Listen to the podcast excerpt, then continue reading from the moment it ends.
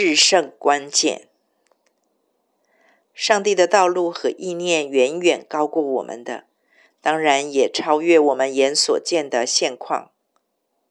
记得在多年前，我曾经参加一个体验教育课程，大家分组进行任务挑战，要在限时之内达成三个任务。在我分到的那一组当中，有一位非常具有领袖能力的人。在他发号施令之下，在很短的时间之内，我们这一组就已经摸索出许多的线索。眼看着我们这一组绝对可以在短短时间之内就达阵。然而，就在这个极有希望的时刻，有另外两位组员也跳出来抢指挥棒，拼命的提出他们的看法，然后下指导棋。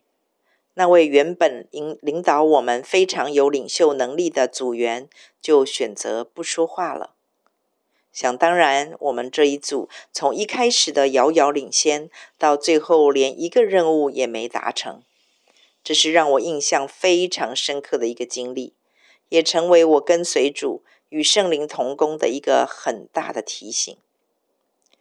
恶者其实清楚知道，他并不能动摇上帝的计划丝毫，但是他却也知道，只要用血气来挑动我们这些上帝计划中的重要器皿，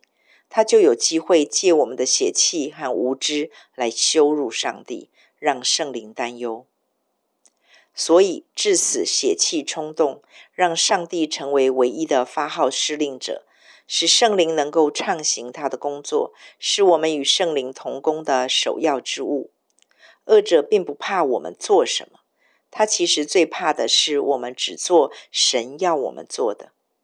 然后其余的时间就如他宝座旁的基路伯天使，收起翅膀，定睛在他的容颜，安静享受在他的同在里。这才是恶者最恐惧战惊的。因为他完全失去了他的战场利器，就是血气、肉体，他就只有败逃一途。上帝和撒旦之役的胜败早已在十字架上决定了，上帝知道，撒旦也知道。现在的关键就在于我们这些上帝的军队成员到底知不知道，选择听哪一边，决定服哪一个指令。魔鬼想尽办法糊弄迷惑神的军队员，他知道糊里糊涂、不明不白、随随便便的基督徒其实并不具任何的威胁性，在这场战争中是成不了气候的。伙伴们，我们伟大、奇妙、全能的上帝配得一群有志气的儿女，愿我们都长大成熟，做属灵的明白人。